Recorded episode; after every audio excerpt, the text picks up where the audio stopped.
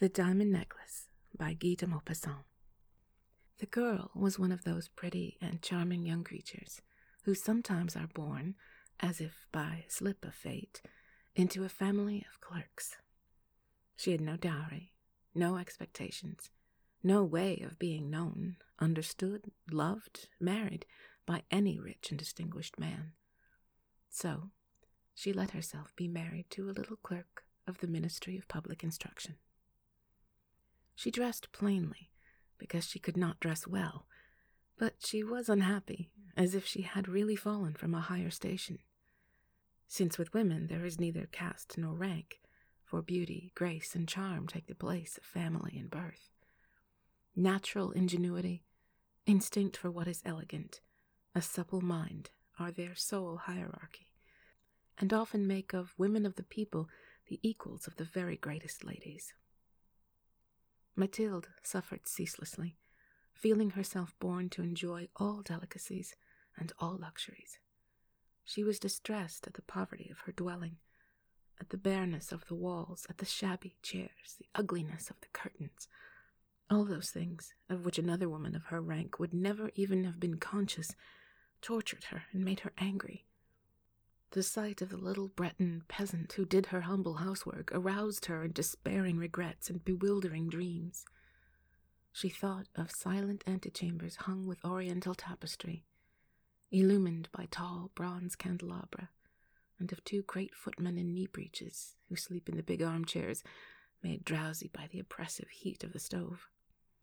She thought of long reception halls hung with ancient silk, of the dainty cabinets containing priceless curiosities, and of the little coquettish, perfumed reception rooms made for chatting at 5 o'clock with intimate friends, with men famous and sought after, whom all women envy and whose attention they all desire. When she sat down to dinner, before the round table, covered with a tablecloth in use 3 days, opposite her husband, who uncovered the soup tureen and declared with a delighted air, "Ah, the good soup! I don't know anything better than that." She thought of dainty dinners, of shining silverware, of tapestry that peopled the walls with ancient personages and with strange birds flying in the midst of a fairy forest. And she thought of delicious dishes served on marvellous plates, and of the whispered gallantries to which you listen with a sphinx-like smile while you are eating the pink meat of a trout or the wings of a quail. She had no gowns, no jewels, nothing, and she loved nothing but that. She felt made for that.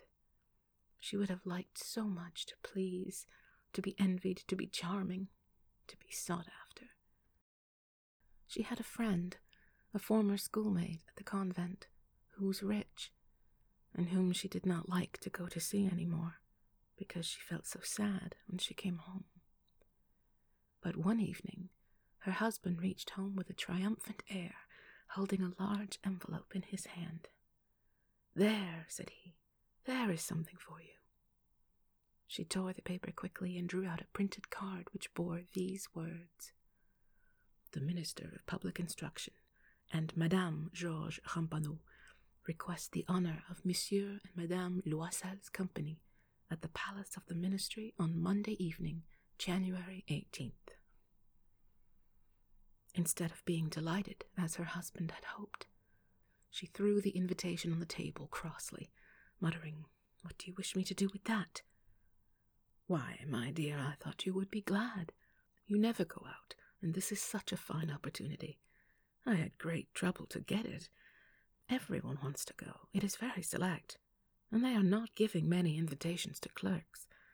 The whole official world will be there." She looked at him with an irritated glance and said impatiently, "And what do you wish me to put on my back?"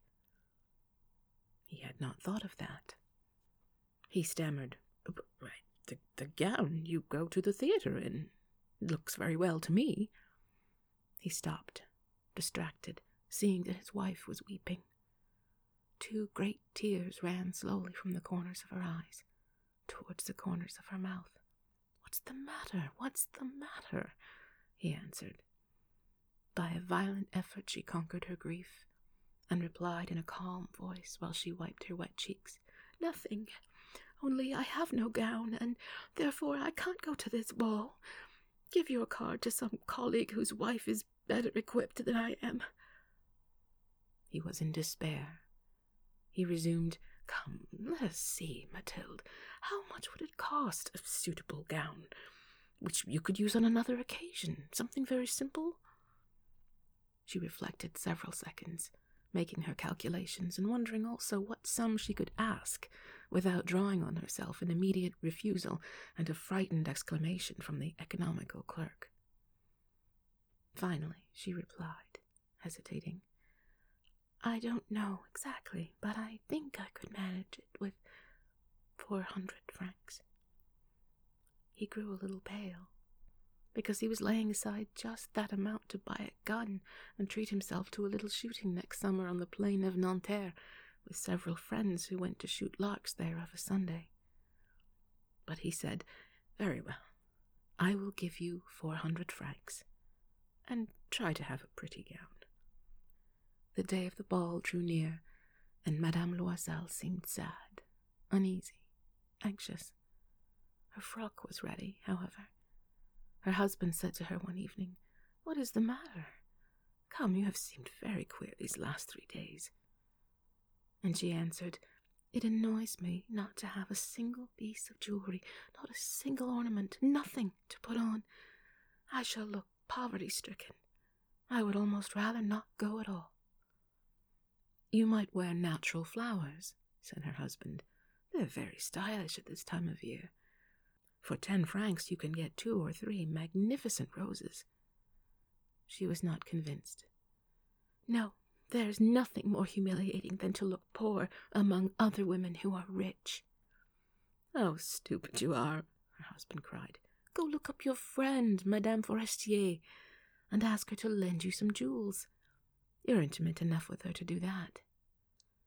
She uttered a cry of joy. "True, I never thought of that." The next day she went to her friend and told her of her distress. Madame Forestier went to a wardrobe with a mirror, took out a large jewel box, brought it back, opened it, and said to Madame Loisel, "Choose, my dear." She saw first some bracelets, then a pearl necklace, then a Venetian gold cross set with precious stones of admirable workmanship. She tried on the ornaments before the mirror, hesitated, and could not make up her mind to part with them, to give them back. She kept asking, "Haven't you any more?" "Why, yes. Look further. I don't know what you like." Suddenly she discovered, in a black satin box, a superb diamond necklace, and her heart throbbed with an immoderate desire. Her hands trembled as she took it. She fastened it round her throat, outside her high-necked waist, and was lost in ecstasy at her reflection in the mirror. Then she asked, hesitating, filled with anxious doubt, "Will you lend me this? Only this?" "Why, yes, certainly."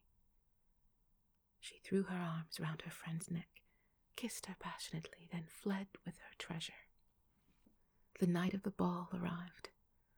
Madame Loisel was a great success. She was prettier than any other woman present, elegant, graceful, smiling, and wild with joy. All the men looked at her, asked her name, sought to be introduced. All the attachés of the cabinet wished to waltz with her. She was remarked by the minister himself.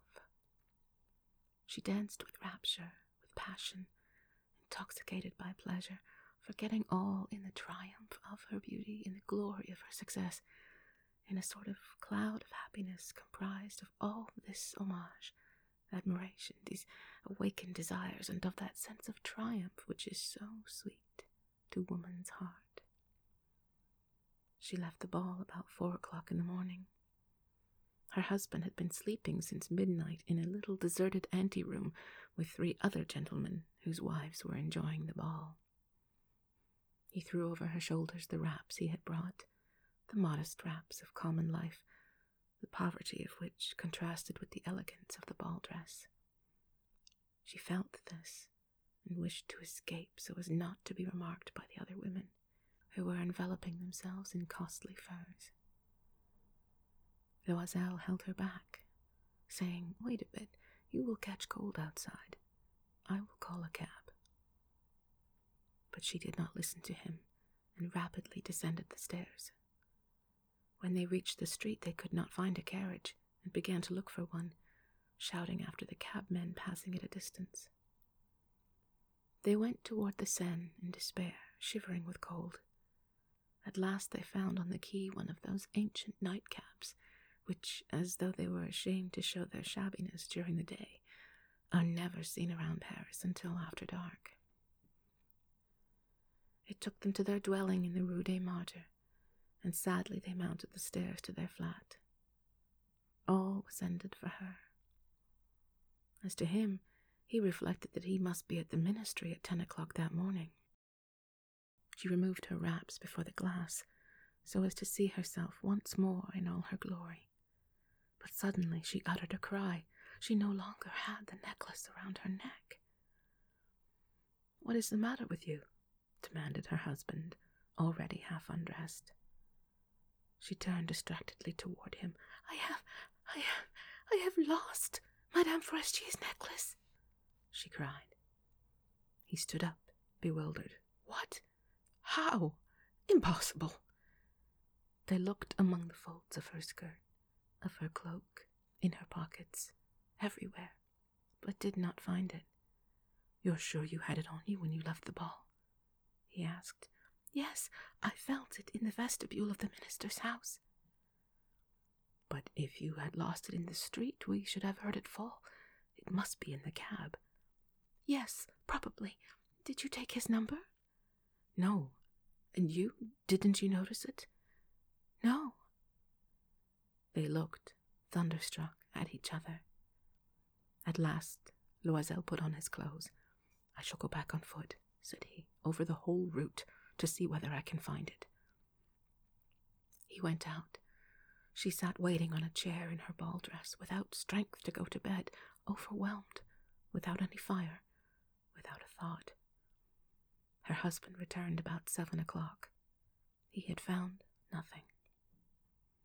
He went to police headquarters, to the newspaper offices to offer a reward. He went to the cab companies, everywhere, in fact, whither he was urged by the least spark of hope.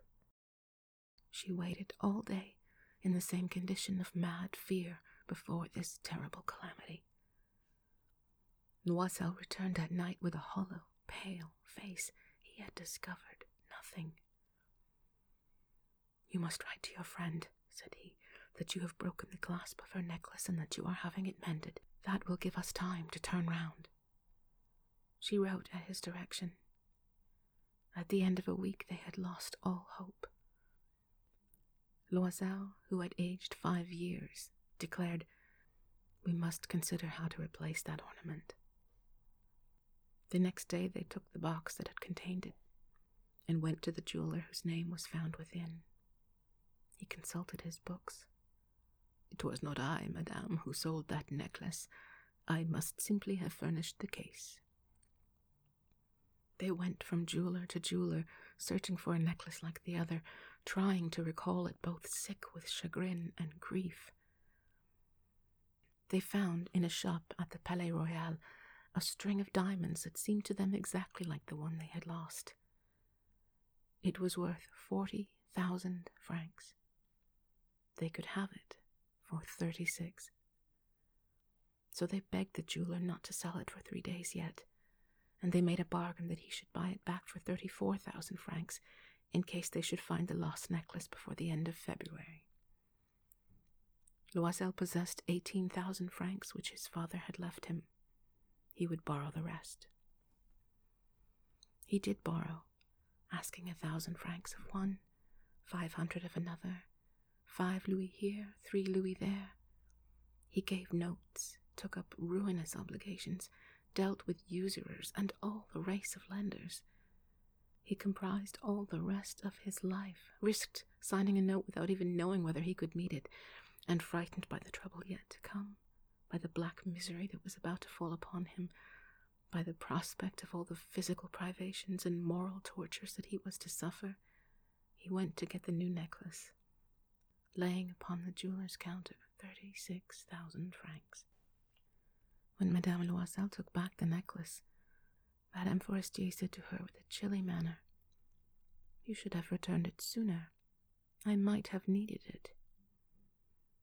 She did not open the case, as her friend had so much feared. If she had detected the substitution, what would she have thought? What would she have said? Would she not have taken Madame Loisel for a thief? Thereafter, Madame Loisel knew the horrible existence of the needy. She bore her part, however, with sudden heroism. That dreadful debt must be paid. She would pay it. They dismissed their servant. They changed their lodgings. They rented a garret under a roof. She came to know what heavy housework meant and the odious cares of the kitchen. She washed the dishes, using her dainty fingers and rosy nails on greasy pots and pans. She washed the soiled linen, the shirts, and the dishcloths, which she dried upon a line. She carried the slops down to the street every morning and carried up the water, stopping for breath at every landing. And, dressed like a woman of the people, she went to the fruiterer, the grocer, the butcher, a basket on her arm, bargaining, meeting with impertinence, defending her miserable money, sou by sou. Every month they had to meet some notes, renew others, obtain some more. Her husband worked evenings, making up a tradesman's accounts, and late at night he often copied manuscript for 5 sous a page. This life lasted 10 years. At the end of 10 years they had paid everything, with the rates of usury and the accumulations of the compound interest. Madame Loisel looked old now. She had become the woman of impoverished households, strong and hard and rough. With frowsy hair, skirts askew, and red hands, she talked loud while washing the floor with great swishes of water. But sometimes, when her husband was at the office, she sat down near the window, and she thought of that gay evening of long ago, of that ball where she had been so beautiful and so admired. What would have happened if she had not lost that necklace? Who knows? How strange and changeful is life. How small a thing is needed to make or ruin us. On one Sunday, having gone to take a walk in the Champs-Élyzées to refresh herself after the labors of the week, she suddenly perceived a woman who was leading a child. It was Madame Forestier, still young, still beautiful, still charming. Madame Loisel felt moved. Should she speak to her? Yes, certainly, and now that she had paid, she would tell her all about it. Why not? She went up. "Good day, Jeanne." The other, astonished to be familiarly addressed by this plain good wife, did not recognize her at all, and stammered, "But, Madame, I do not know. You must have mistaken. No, I am Mathilde Loisel." Her friend uttered a cry. "Oh, my poor Mathilde, how you are changed!" "Yes, I have had a pretty hard life since I last saw you, and great poverty, and that because of you." "Of me? How so?" "Do you remember that diamond necklace you lent me to wear at the ministerial ball?" "Yes." Well, I lost it." "What do you mean? You brought it back." "I brought you back another exactly like it, and it has taken us 10 years to pay for it. You can understand that was not easy for us who had nothing. At last it is ended, and I am very glad." Madame Forestier had stopped. You say that you bought a necklace of diamonds to replace mine? Yes. You never noticed it then. They were very similar. And she smiled with a joy that was at once proud and ingenious. Madame Forestier, deeply moved, took her hands. Oh, my poor Mathilde. Why, my necklace was paste. It was worth at most only 500 francs.